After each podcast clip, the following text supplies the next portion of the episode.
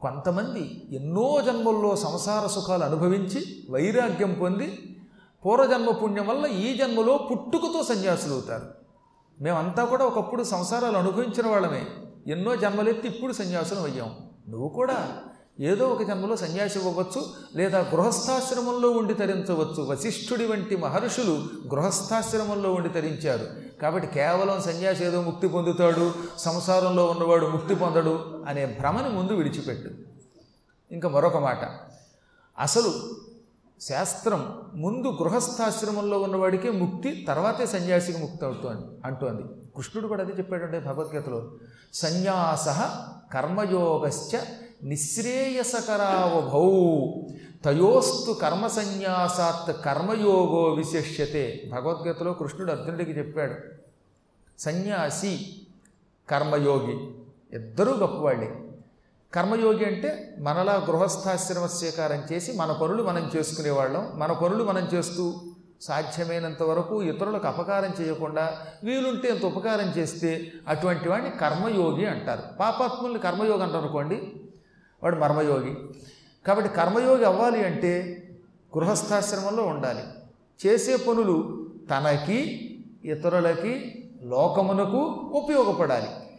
ఈ పనులు చేసేటప్పుడు దురాశ ఎక్కువ ఉండకూడదు. అలాంటివాడు కర్మయోగి.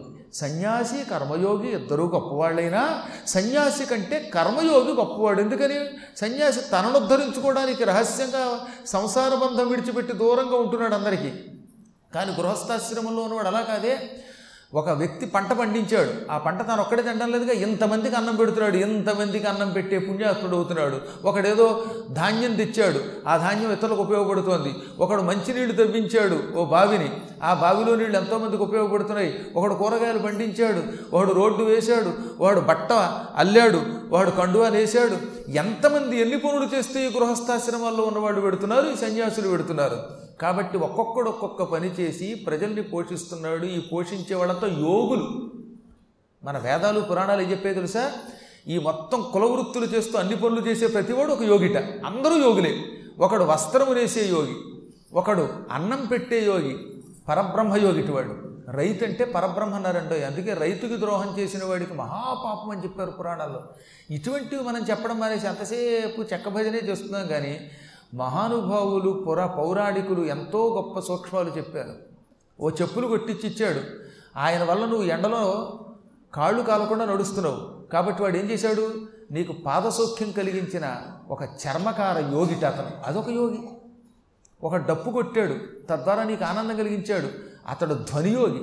ఒకడు సంగీతం వాయించాడు. వాడు కళాయోగి. వీళ్ళంతా యోగులు. వీళ్ళందరినీ కలిపి కర్మయోగులు అంటారు. ఈ కర్మయోగులు సన్యాసుల కంటే చాలా గొప్పవాళ్ళు. సన్యాసికి కర్మయోగికి ఒక తేడా ఉన్నది. గృహస్థాశ్రమంలో ఉన్న ఈ కర్మయోగి చిన్న పొరపాటు చేస్తే వాడికి ఎక్కువ నష్టం ఉండదట. మనం ఎవరైనా మనం పాపం చేస్తే ఆ పాపం ఎక్కువ శిక్ష మనకివ్వదు. యమధర్మరాజు గారు గృహస్థాశ్రమంలో ఉన్నవాడు చేసిన పాపమునకు తక్కువ శిక్ష ఇస్తాడు. సన్యాసి పొరపాటు చేస్తే మాత్రం దానికి తిరుగులేని మహాపాపం అంటది. ఆ పాపానికి ప్రాయశ్చిత్తం చాలా కష్టం.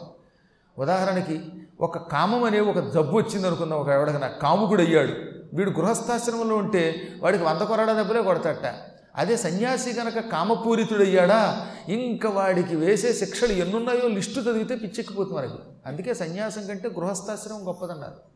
సన్యాసి ఈ పూట నాకు చామదుంపల వేపుడు తినాలి ఉంది అని అనుకున్నాడా?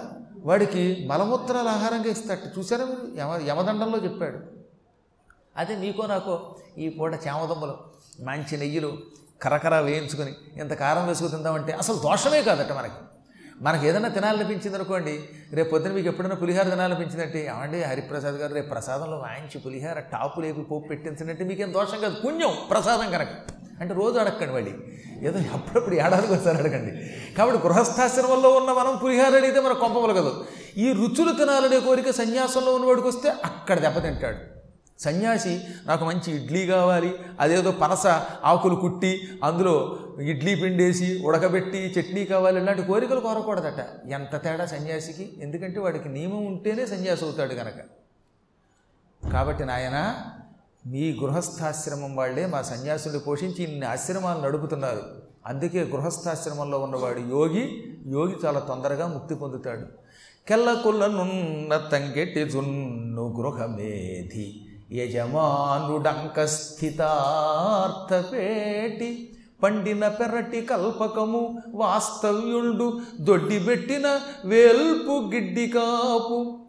కడలేని అమృతంపు నడబావి సంసారి సవిధ నగంబు భవన భర్త. మరుదేశ పథ మధ్యమ ప్రప.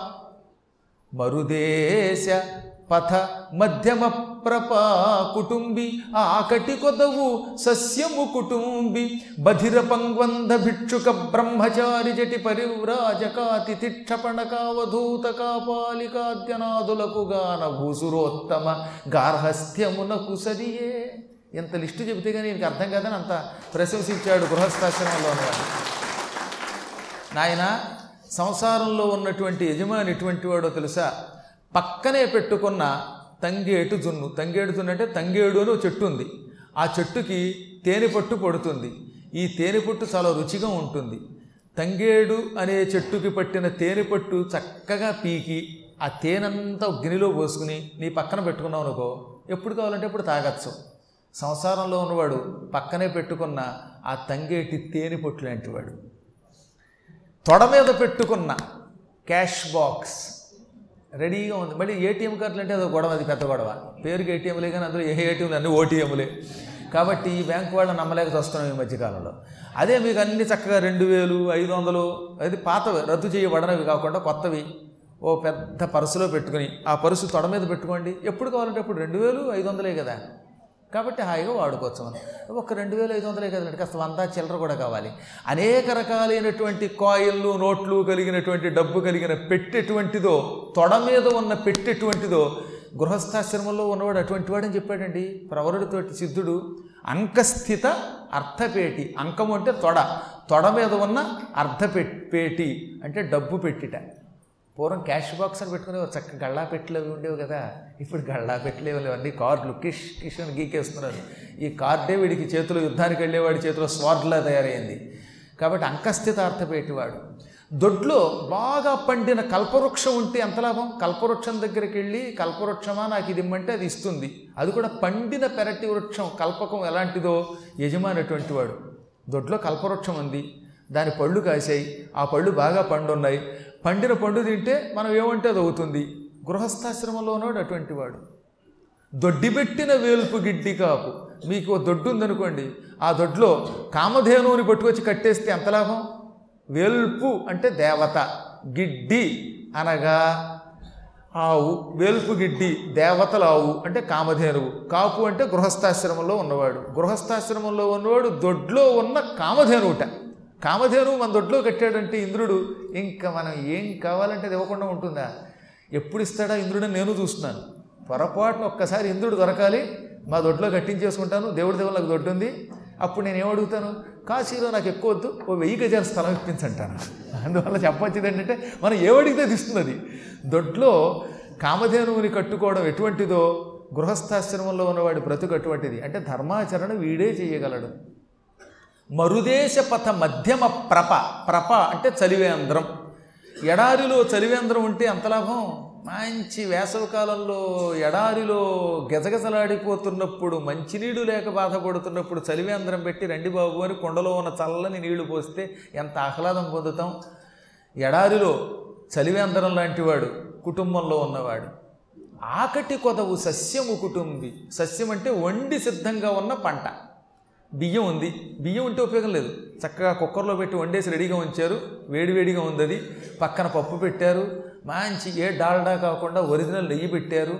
మళ్ళీ పకోడీలు పెట్టారు వడియాలు పెట్టారు అప్పడాలు పెట్టారు గోంగూర పులుసు పెట్టారు. ఏవో రకరకాల పదార్థాలు ఇవన్నీ అక్కడ పెట్టి తినండి అంటే ఏ వాడికి ఎంత ఆనందం కలుగుతుంది? ఆకలితో ఉన్నవాడికి అది కూడా. మళ్ళీ అక్కడ ఏమన్నాడంటే శుభ్రంగా ఉపన్యాసానికి ముందు వా ఇడ్లీ తిన్నవాడికి ఇప్పుడు ఏం పెట్టినా ఉపయోగంలా ఆకటి కొదవు సస్యము కుటుంబి అనడం ద్వారా కుటుంబంలో ఉన్నటువంటి వాడు గృహస్థాశ్రమంలో ఉన్నవాడు మంచి ఆకలితో ఉన్నప్పుడు సిద్ధం చెయ్యబడి ఎదురుగుండా ఉన్నటువంటి భోజనముతో సమానం.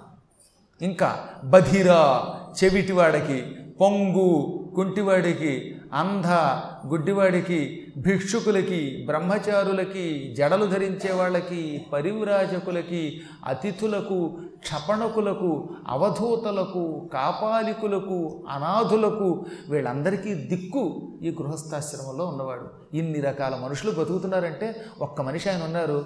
ఈ గుడ్డివాడికి గుడ్డివాడికి ఎంతమందికి అన్నదానం చేస్తున్నారు? ఎంతమందికి ఆసుపత్రి ద్వారా ఒక ఉపకారం చేస్తున్నారు? రేపు పొద్దున గవర్నమెంట్ ఆసుపత్రిలో పాప వాళ్ళు ఎవరిలో నానా రకాలుగా చాకరీలు చేయించుకోవడానికి వస్తూ ఉంటారు వైద్యం కోసం వస్తారు. వచ్చిన వాళ్ళతో పాటు వచ్చేటటువంటి వాళ్ళు పేదవాళ్ళు ఎంతోమంది వస్తున్నారు. వాళ్ళకి అన్నం పెట్టేది ఈ గృహస్థాశ్రమంలో ఉన్నవాళ్ళు. వాళ్ళ అబ్బాయి రోజు ఎంత అన్నం పెడుతున్నాడో. మరి ఇప్పుడు అటువంటి వాడైనా? గొప్పవాడంటే అతడు సన్యాసుల కంటే గొప్పవాడు. ఈ మాట నేను చెప్పలా. ఇప్పుడు సిద్ధుడు చెప్పాడు ఇలా ఎంతోమంది కష్టాలలో ఉన్న భిక్షుకులకి వీళ్ళందరికీ ఇంత అన్నం పెట్టేటటువంటి గృహస్థాశ్రమంలో ఉన్నవాడున్నాడే అతడు మహానుభావుడు వాడికి ఎవ్వరూ సాటి రాదు. కాబట్టి గార్హస్థ్యమునకు సరియే గృహస్థాశ్రమానికి సాటి వచ్చేది ఏది లేదు. ఏది సక్రమంగా ఉంది. లేకపోతే అదే ప్రమాదం. ఇప్పుడు అర్థమైందా? నువ్వేం బాధపడకు. ఇంకా నేను ఏమేమి చూశానని అడిగావు. ఏమేమి చూశానో చెప్పడానికి ఒకరోజు రెండు రోజులు చాలదు. అన్ని చూశాను. అసలు నేను చూసినవి నేనే వర్ణించలేనంత కాలం పడుతుంది ఓ చతురాస్య వంశ కలశోధతి పూర్ణ శశాంక తీర్థయాత్రాచరణశీలినై జనపదంబులు పుణ్య నదీ నదంబులున్ జోచితి అందునందుగల చోద్యములను కనుగొంటి ఆ పటీరాచల పశ్చిమాచల హిమాచల పూర్వదిశాచలంబుగన్. ఓ విప్రవంశోత్తమ తీర్థయాత్రలు చెయ్యాలనే కోరికతో దృఢమైన నిశ్చయంతో నేను తీర్థయాత్రలు చేయడం మొదలుపెట్టాను. ఎన్ని చూశానో లెక్కలేదు మనుష్యులు తిరిగే ప్రదేశాలు తిరిగాను. జనపదాలు అంటే మనుష్యులు ఉండే ఊళ్ళు. మనుష్యులు లేని అడవులు చూశాను. పుణ్యమైన నదులు చూశాను. గంగా గోదావరి మొదలైనటువంటి దివ్యమైన నదులన్నీ తిరిగాను. నర్మదా తపతి గోమతి ఇటువంటి నదములలోనూ స్నానం చేశాను. అక్కడక్కడున్న విశేషాలు చూశాను. పటీరాచలం పశ్చిమాచలం హిమాచలం పూర్వ దిశాచలం పూర్వ దిక్కు అంటే తూర్పు. తూర్పు దిక్కున ఉదయాద్రి అని పర్వతం ఉన్నది. సూర్యుడు ఉదయించేటటువంటి ప్రాంతం అంటే జపాన్ ప్రాంతం. ఆ ఉదయాద్రి ప్రాంతానికి వెళ్ళాను. హిమాచలం ఉత్తరం దిక్కునున్న హిమాలయ పర్వతాలు చూశాను. పశ్చిమాచలం చూశాను అస్తాద్రిని. పటీరాచలం దక్షిణం వైపు ఉన్న మలయ పర్వతం వంటివి చూశాను. పటీర అచలము అంటే దక్షిణం దిక్కులో ఉన్న కొండ. ఈ నాలుగు కొండల మధ్యలో ఉన్న భూమండలం అంతా తిరిగానంటే తూర్పు నుంచి పడమర దాకా ఉత్తరం నుంచి దక్షిణం దాకా మొత్తం తిరిగేశాను నేను. ఎన్నెన్ని క్షేత్రాలు చూశాను. కేదారేసు భజించి తిన్ కేదారం వెళ్ళాను. అక్కడున్న జ్యోతిర్లింగం కేదారేశ్వరుడి దగ్గరికి వెళ్ళాను. ఆయన్ని సేవించాను. ఆయన్ని భక్తితో అర్చించాను. భజించుట అంటే సేవించుట అని అర్థం. భజ సేవాయాం.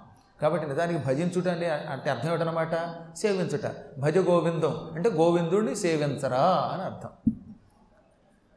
ముందుగా ఆయన ఎత్తుకోవడమే కేదారేశు భజించి తిని కేదారేశ్వరుణ్ణి జ్యోతిర్లింగంతో నా యాత్ర మొదలైంది కేదారేశ్వరుణ్ణి చూశాను. శిరమునం కీలించి తిని హింగుళా పాదాంభోరుహములు. ఇప్పుడు పాకిస్తాన్లోకి వెళ్ళిపోయింది హింగుళాదేవి. ఈ మధ్యనే దాన్ని చాలామంది యూట్యూబ్లో వాటిలో పెట్టారు వాట్సాప్లో పంపుతున్నారు. హింగుళాదేవి ప్రస్తుతం మన దురదృష్టవశాత్తు పాకిస్తాన్ విడిపోయింది అందులో గడిపోయింది. ఆ హింగుళాదేవి అమ్మవారు అన్నమాట. అమ్మవారి యొక్క నూట ఎనిమిది పీఠాల్లో ఒక పీఠం. ఈ హింగుళ అని పేరు కలిగిన అమ్మవారి విగ్రహం దగ్గరికి వెళ్ళి తల ఆవిడ పాదాలని తాకేలా చేసేట అందుకే చెప్పాడు శరమునన్ కీలించితిన్ నా తలకాయిని తాకించాను. దేనికి తాకించాను? హింగుళాపాదాంభోరుహముల్ హింగుళాదేవి యొక్క పాద పద్మములకు నా తల తగిలించాను. అంటే ఆవిడ దర్శనం చేసుకుని ఆవిడ విగ్రహం యొక్క పాదాల మీద తలలా పెట్టి నమస్కరించాడు